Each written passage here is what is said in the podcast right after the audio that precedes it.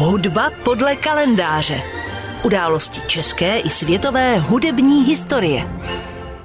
Další hudba podle kalendáře na Klasik Praha připomene světově proslulého rakouského dirigenta a dominantní postavu evropské klasické hudby druhé poloviny 20. století Herberta von Karajana. Herbert von Karajan se narodil jako Heribert Ritter von Karajan 5. dubna 1908 v rakouském Salzburgu do šlechtické rodiny s řecko-makedonskými kořeny. Do Rakouska jako první přišel jeho praděd Georgios Karajanis, který tu působil jako kupec.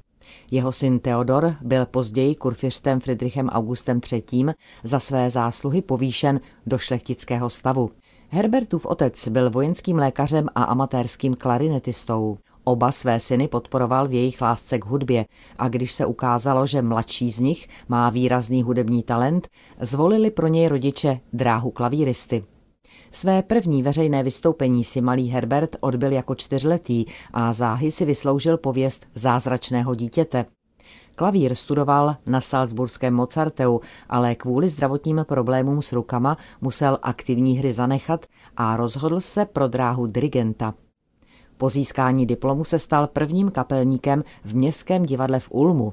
V roce 1933 si Karajan odbil svůj dirigentský debit jako dirigent na festivalu v Salzburgu a o rok později dirigoval Vídeňskou filharmonii.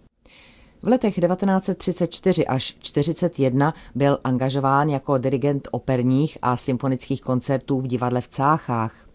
V roce 1937 debitoval s Berlínskou filharmonií a také v Berlínské státní opeře, kde řídil Beethovenova Fidelia a zanedlouho slavil další velký úspěch s Wagnerovou operou Tristan a Isolda. Roku 1938 podepsal smlouvu s vydavatelstvím Deutsche Grammophon, pro které v zápětí nahrál první z mnoha nahrávek a sice předehru k Mozartově kouzelné flétně se štátskapele Berlín.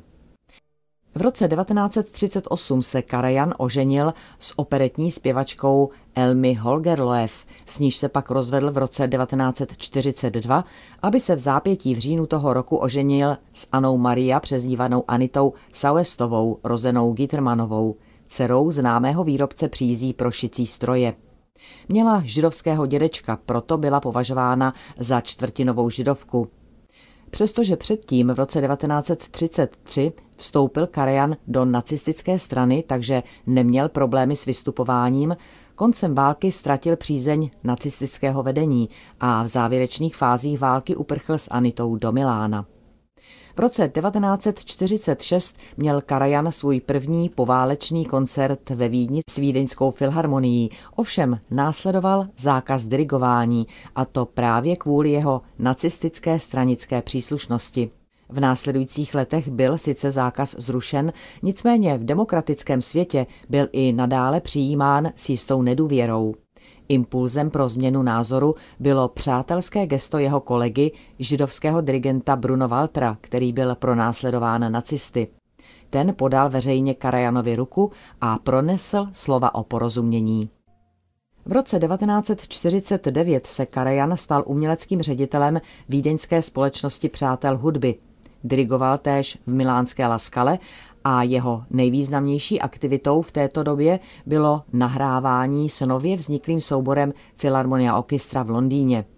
V tomto roce také začala jeho celoživotní účast na Lucernském festivalu. V následujících letech dirigoval ve festivalovém divadle v Bayreuthu a roku 1955 byl jmenován doživotním hudebním ředitelem Berlínské filharmonie jako nástupce Wilhelma Furtwänglera. Vytvořil z ní těleso světového věhlasu a za 30 let v jejím čele natočil více než 300 gramofonových desek a společně vystupovali také v televizních pořadech a ve filmu. Za Karajanovy éry vznikla i současná budova Berlínské filharmonie, v jejímž hlavním sále byli posluchači poprvé rozmístěni kolem celého orchestru. Karajan byl špičkovým hudebníkem i manažerem a byl velice ambiciozní. Byl složitou osobností a jeho komerční aktivity a autoritativní způsob řízení často vyvolávaly konflikty se zaměstnanci a hudebníky. V letech 1957 až 64 byl Karajan uměleckým ředitelem Vídeňské státní opery a byl také úzce spjat s Vídeňskou filharmonií a Salzburským festivalem, kde založil Velikonoční festival.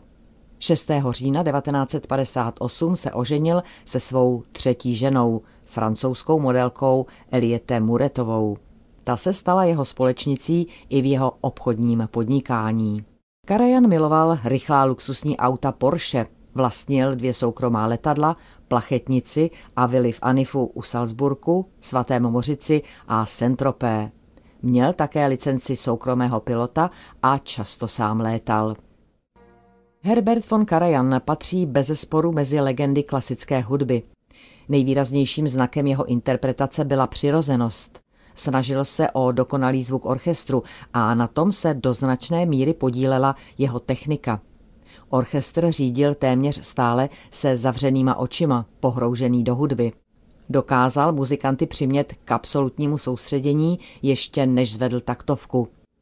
Věnoval se prakticky všem žánrům klasického repertoáru, od baroka až po 20. století. Nejbližšímu ovšem byla hudba Antona Brucknera a Žána Sibélia a často dirigoval také operní představení, především díla Richarda Wagnera, Giuseppe Verdiho, Richarda Strause a Giacomo Pucciniho. V Praze vystoupil Herbert von Karajan poprvé s vídeňskými filharmoniky v roce 1963 a to na pozvání festivalu Pražské jaro dva týdny po jeho oficiálním skončení. V regulérním festivalovém programu se představil o tři roky později s berlínskými filharmoniky, kteří tehdy v Praze vystoupili poprvé od druhé světové války. Další koncerty se konaly v letech 1969 a 76. V roce 1971 dirigoval Karajan Českou filharmonii v Salzburgu. V pozdějších letech trpěl Karajan srdečními problémy a problémy se zády a musel se podrobit operaci páteře. Zemřel na selhání srdce ve svém domě v Anifu 16. července 1989 ve věku 81 let. Pohřben byl na tamním hřbitově. Karajan byl praktikujícím zenovým buddhistou a jako takový věřil v reinkarnaci a přál si být znovu zrozen jako orel, aby mohl stoupat nad své milované Alpy. Herbert von Karajan se řadí mezi nejvíce prodávané interprety klasické hudby. Během kariéry natočil asi 900 gramofonových desek, které vyšly v nákladu přes 200 milionů kusů. Zvukové záznamy pořizoval už od 30. let 20. století. Po válce, kdy měl zakázány živé koncerty, mu nahrávání gramofonových desek pomohlo v jeho další kariéře. Zajímal se také o nové nahrávací technologie a zvukové nosiče.